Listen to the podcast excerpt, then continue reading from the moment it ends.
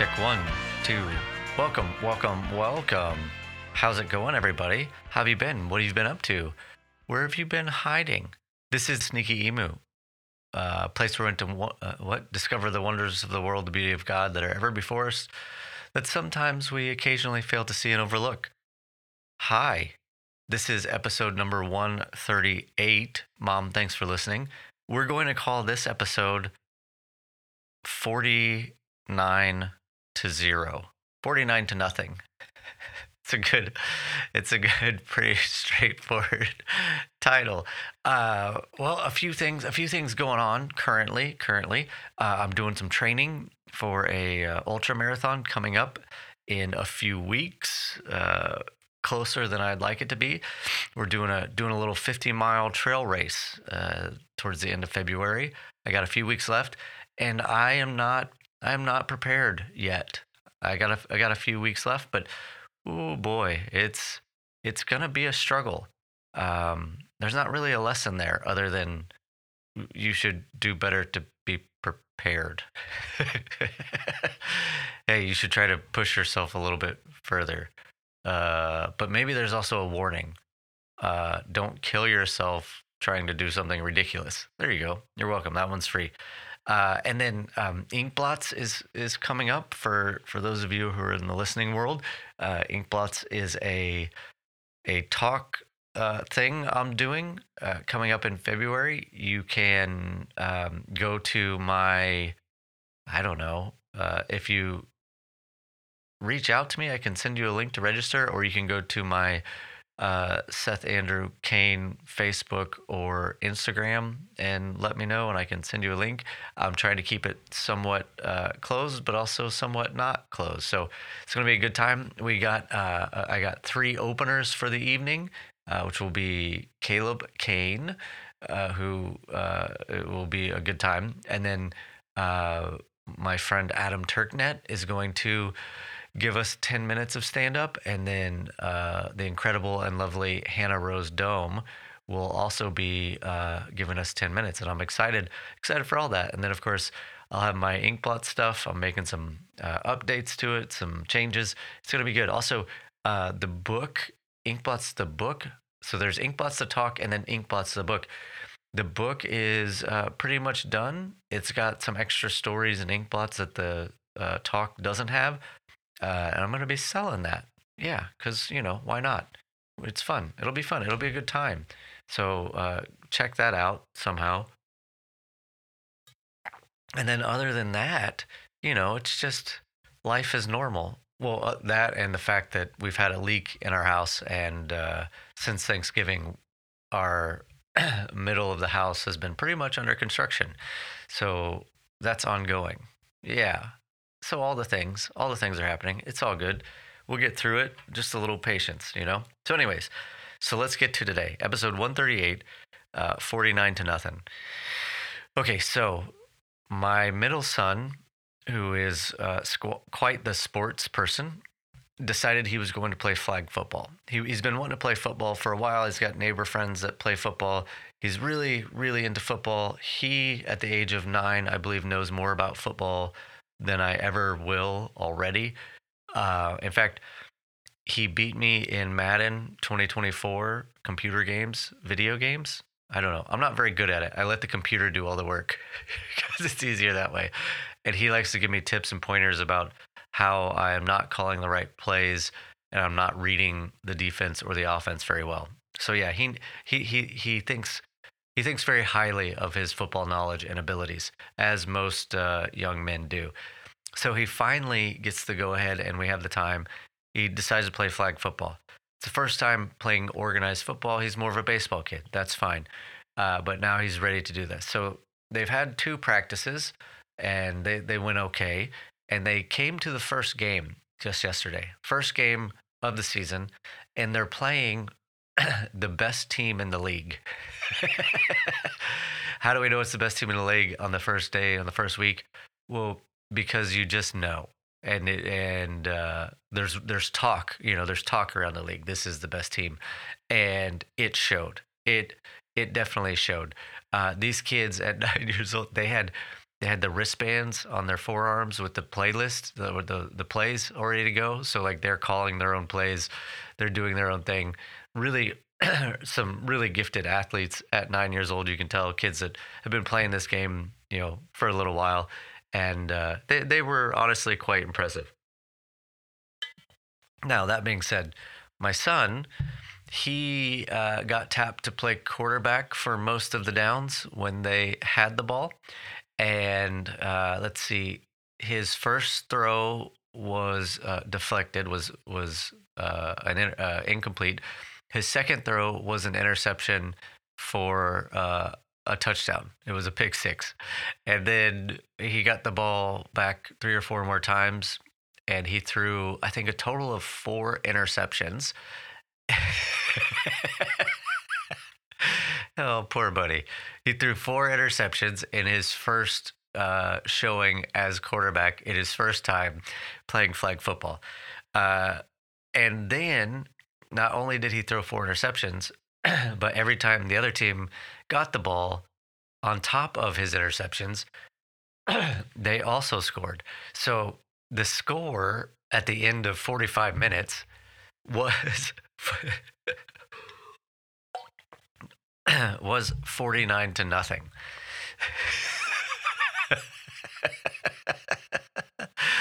oh, how can you not laugh? Right? Like it's one of those things where like you feel you feel for the kid, uh, but also uh, you gotta you gotta laugh or else you'd cry. Um, and so uh, after the game, we we were driving home, and of course he was he was he was a bit upset. I mean, he wasn't. There was a couple kids that I saw on his team that were you know crying. They were to the point of tears because they felt like they were treated unfairly or they got pushed around or whatever. And I get it. it you're frustrated.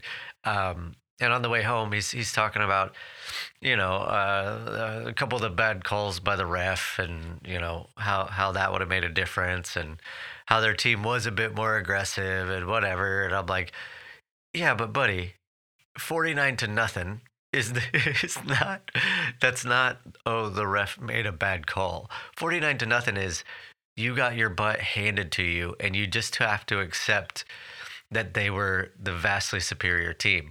Now, a couple things a couple things about this. One is uh, this is a kid who has a very high level of confidence about himself and his abilities. So on one hand, uh, despite you know being feeling a bit bad for him, part of uh, his dear father was feeling like, okay, this is a good wake up call. This is a good reminder that uh, I know you think you're all that in a bag of chips. This is a good reminder that um, it it brought him took him down a, a peg or two. You know what I'm saying? Took him like chill, just chill out a little bit. Like like like reorient yourself to the proper like uh, understanding of your own ability. Uh, and so as we were, we, we went home, we had dinner. Uh, we watched another football game because he loves football, and you know we talked. We've been talking throughout the night about all this, and then I went to tuck him in bed, and I said, "Hey, buddy, uh, man, I know today today was rough for you, uh, but I really appreciate how you hung in there. I appreciate you kept your head up. I appreciate you kept trying as hard as you could. I appreciate you kept throwing the ball. Um, they were a really good team. Not much you can do about that, uh, but I, I I appreciate how how you've handled yourself through through this adversity." And and he said, "Well, yeah." He goes, "We'll we'll we'll have to just have to practice harder and do better next time." And I'm like, wow, like this kid, this kid just got his teeth kicked in, uh, and had had his uh, pride and ego greatly humbled, and he didn't let it overwhelm him. He didn't let it uh, like he took it seriously enough. Uh, he he took it just seriously enough without taking it too serious. He allowed it to be a time of yeah, that was tough. But also, this is not the end. This is the first game of the season. They were the best team. We can do better. We have to practice more. Like all the things. And I just, I, I was so impressed by how he handled the whole thing. Uh, and I, I've been, I've been thinking about it since we had this conversation and since I tucked him in the other night. Um, and I just can't. I, I keep coming back to this idea that it was he had such a great perspective on the whole thing. Yes, he was bum. Of course, they lost. Like you, you, you, always want to win. That's that's part of what we do. You don't play the game if you don't think you're going to win. But also, it didn't absolutely wreck him. He still had a pretty good night. We still got to hang out with our family. We still got to go have something to eat. We still got to, you know, hang out. Um, and so I just think how often, you know, like when it comes to when it comes to our lives in general, how often we tie so much of our identity into the things we're doing, right? And I get, especially as a kid, this is uh, such a such a big ordeal. You know, like you, you don't have a a whole lot of things going on. So if you're the athlete in the family and you do sports and your sports team is not good or had a terrible day, it's very easy to allow that to be to seep into like your subconscious of well if if this if this thing that I do is part of who I am and if this thing that I do is I'm not at the top level or whatever then is this a part of who I am? Am I not good enough? Is this is this part of who I am? And so uh as you get older and you start to do other things right? Like wh- whether you were good in sports in elementary school or middle school or high school, it, it's a lot less bigger of a deal because you've got other things. You've got you know your jobs, you've got your relationships, you've got all these different things that you use to like prop up your identity. And I think um, one of one of the big issues that we as humans continually deal with and face all, all the time is that question of identity and who we are, and then uh, so much of our approach to life, our perspective on life, typically comes back to how do we think we are doing at the thing we are doing. Uh, for me, as I look at what I do for a living, it's very easy for me to look at you know the, some of the big name writers, speakers, preachers, whatever, and go, "Gosh, man, they they do one little thing and they get all these accolades and they get all this recognition and people are buying you know thousands and thousands of their books and they're they've got a church of this size and that and it's very easy to go well but i'm in the same space and how come i how come i'm not receiving that? How come i'm not getting that recognition? How come more people aren't coming to my church? Right? Uh, and it's very easy to allow what i do to determine how i feel about the self now, I've done I've done a lot of work with this over the years because this was especially early on in in what I do uh, as a as a much younger man in my younger years. Uh, it, it was more difficult to to see the success of others and to look at my own uh, path and to go, man, it's just what what am I missing here? And and that can be a time of very it can be a very uh, down sort of time. It can be a very uh, heavy sort of thing that you're dealing with. Um, but what I've what I've learned, I think, over the past years, is is one of the big components with all this. Obviously, is like it's so much of that is just ego. So much of that is just pride. So much of that is really just putting my identity in the wrong things. Uh, and so the the whole calling and basis of the scripture is is like the is death of the self, is the dying the self. It's the ego. It's putting it in the proper place. And we've said this before, but you know, on one hand, you have to have the ego. The ego is the thing that drives us and moves us forward. I have to have the ego almost as a as a survival mechanism, right? I have to look out for myself to some degree, uh, just for survival. But also, I have to be able to die to the self. And also, the ego is important because without it, how do I know what to die to? Right. And so, where the freedom really comes in when we're talking about life and what we do and how we move forward through all of it is is really found the freedom is really found in in that letting go in that understanding of it's not personal in that understanding that that who i am my value my sense of of being uh, has to be more than just the things I do.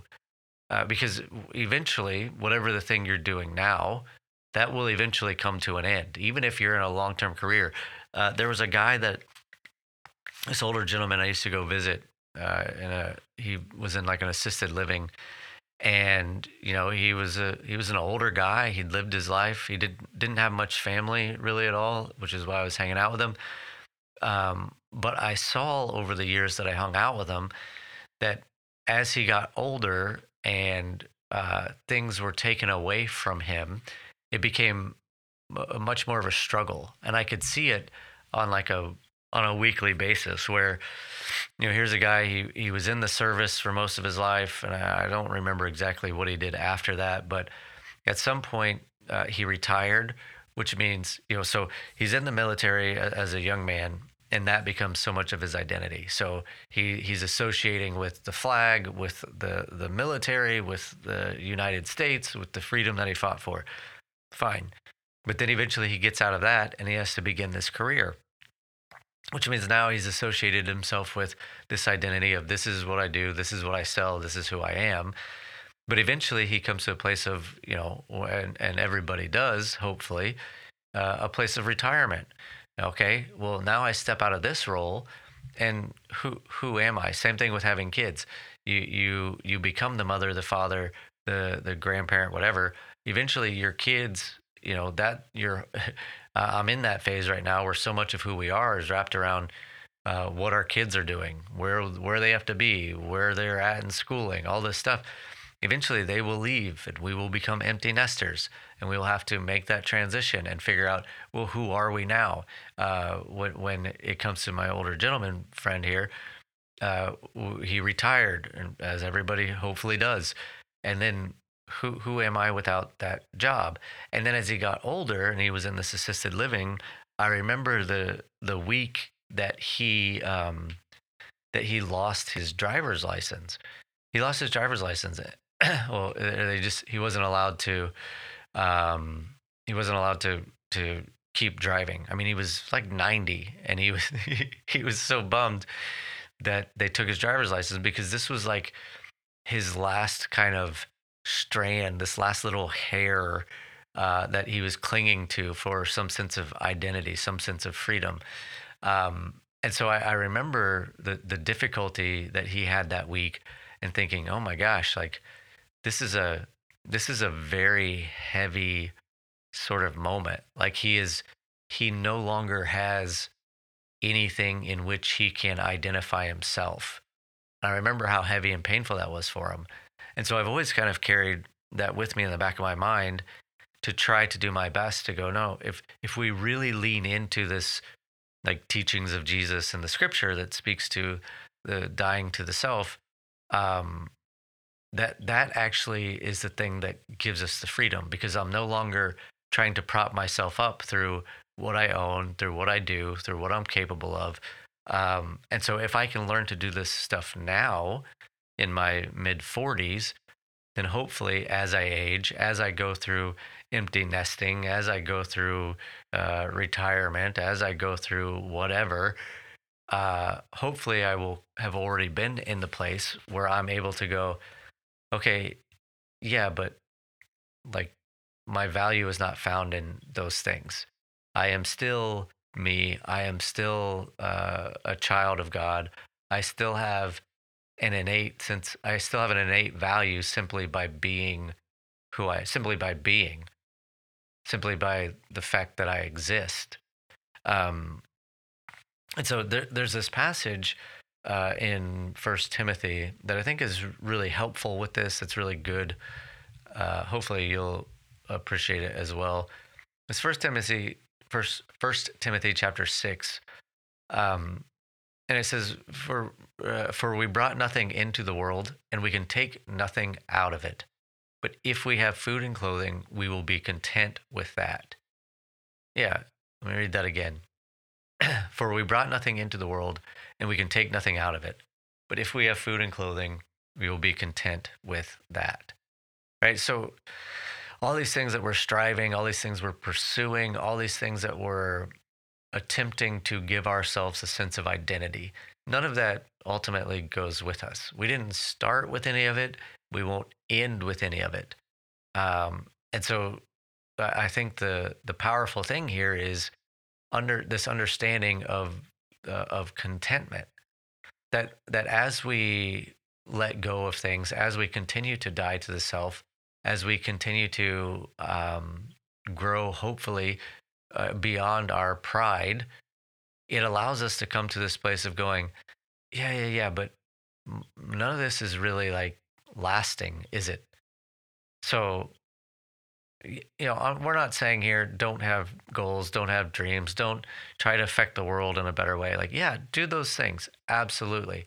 But also temper that with the idea that even when you do those things, that's not ultimately who you are. That's not ultimately what will lead to ultimate satisfaction. And at the end of the day, none of that goes with you. I mean, hopefully you're doing something of value that you're building something or creating something that will that will last and stay here, right? That will that will bring positive effects and change to the world even after you're gone. But also like that's that's not really like the the ultimate thing, is it? Right? If we have food and clothing, we will be content. How many of us would would be okay with that? You know, I, I've I've often had thoughts about like, c- could I go live like out in the woods somewhere, and and have no recognition, have, have nobody recognize that I'm even missing? Would I be okay with that? W- would I be okay uh, without some sort of legacy, at least in my mind, even if it's not a big one in the world, like, w- would I be okay with that? Would I be okay with not being remembered? Th- these are big questions. These are tough questions. Uh, currently, I-, I, struggle with that, right? I, I-, want to uh, write books and and say things. Uh, one to be able to help people, to get people to see the world in a different way, to understand God in a different way. But also, part of it is like uh, I want to leave something something behind that that that says I was here, that says I made a mark, I made a difference in the world. Um, you know, when I think about uh, just my own family history and lineage, you know, I know you know my parents obviously, I know my grandparents, my mom's side, the grandparents are still alive. My grandpa just turned 96. I know them. Uh, I know my dad's side. My uh, grandma is still alive. She's in her 90s. Grandpa died when he was 60 or 70. Uh, the generation before that, my great grandparents, I met them. I saw them. I remember small things about them being at their house but I didn't. I don't really know them. Uh, my great great grandparents, I I don't I don't know at all, I, and I don't know. I don't have anything uh, from their life that that makes me remember and go, oh yeah, this is who they were. This is what they were like. Outside of either personality traits or some little stories that have occasionally been shared through through my family. And so when you think about that, like geez, that's just two or three generations. And, you know, they were uh, small town farmers. Uh, they didn't, uh, uh, you know, from from our modern perspective, they weren't making a big name for themselves. They they were just people who were living their lives, trying to do their thing, trying to raise a family. Uh, I think most of them were trying to follow like, you know, the teachings of the Bible, trying to follow God, and yet uh, just a couple generations and they're just a, a whisper of a memory. I don't have, you know, photos. I don't have anything from them. And so uh, I, I go back to w- would I be okay if in two generations my name, my uh, the idea about who I was is all but vanished not that I have a choice in being okay with it or not being okay with it, but w- will will I be okay? W- am I okay now with the idea that uh, that it's all kind of kind of gone? I feel like this got this got unexpectedly deep and heavy. This wasn't was planning on going with all this, but let's get back somewhat on track here. Uh, so when it comes to my son, when, when I read when I read this passage, there's this term that I keep hearing that keeps coming up in various places uh, when it comes to like life and how we navigate it. uh, that I thought's been interesting that ties to all this, uh, and that's this phrase "sexy indifference." I think it was from uh, the SmartLess podcast. They, they've said it a few times. I heard a couple other places, or uh, healthy indifference, uh, and just this idea of whenever we're doing, and whenever we're creating, whenever we're trying to live our lives, uh, when we get so caught up in what everybody else thinks about everything we do, it can create a great deal of fear and panic in how we live our lives. Um, but when you can come to a place of healthy indifference, when you can come to a place of, yeah, yeah, this is what I'm doing, and uh, my validation does not necessarily come from you or the critics or the fan base or whatever, then then there's a freedom there that allows us to go, to do, to create, to try, to explore. Uh, when I look at the results of the game from my son, 49 to nothing. I mean, that's an absolutely kid threw four picks, four or five picks. They got their faces kicked in, and he didn't sweat it super hard. Yes, he cared. Yes, he was bothered, but it didn't wreck his day. There was like that he he embodied this healthy indifference. And so I think when I look at this passage and when I think about you know what he did, where we brought nothing into the world, we can take nothing out of it. Yeah, we use we we, we create, we build, we explore, we we take this time that we've been given, we we do the best we can with it. We don't take it so seriously because at the end of the day, we can't take it with us. So we lean in, uh, the appropriate amount of leaning, not hanging the entirety of ourselves or the entirety of our identity onto the things we're doing. We do the best we can with it. And then we realize that we have to hold all of it a bit loosely. We have to hold all of it a bit loosely to the point that understanding if we had none of it and if we are never remembered and understand that if if we never quote unquote make a name for ourselves um, if we have food and clothing we will be content with that. we'll be content with that. Yeah, that's like the the invitation. The invitation is you don't have to chase all the things. The invitation is uh, create uh, freely. The invitation is uh, not to allow yourself to get so caught up. The invitation is stepping into the freedom that says, "Oh, I'm good with what I have. Uh, I have been blessed with the opportunity to attempt to do something, and so even if I try this thing and it doesn't work, it's okay. Yeah, so I just was I was very impressed with with how this young man handled all of it. I thought, man, there's a there's a lot here. There's a lot there's a lot that he's teaching me. For as much as I think I'm teaching him, I found it uh, equally from my children that I am I am learning from them as well. So shout out to uh, to Big Ezra and and his terrible terrible game. and hopefully he can learn some lessons from this experience and to move forward. So yeah, let's let's go ahead and call it a day. It's a bit of a short one, but uh, I just was I've been thinking about that. I figured I'd share share a few of those thoughts.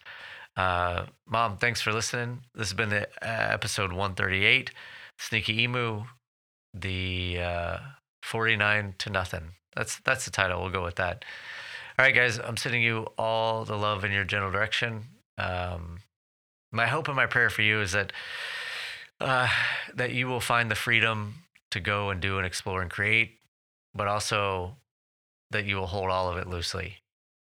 That what you're doing will not be the end of your identity, and that you will come to a place of learning to to grow to the place of dying to the self, of letting go of the pride, of letting go of the ego, and and learning to be content with where you're at with what you have. Yeah. Doesn't that sound like a nice doesn't that sound like a nice place to live from? To live from a place of contentment and freedom. Because when you do that, then it's like and you can you can do anything. And if it doesn't work, that's okay too. Enjoy the moments in front of you, you know? All right. I'm sending you guys all the love in your general direction. God bless and go in peace. We're here to unlearn of the church and the state. We're here to drink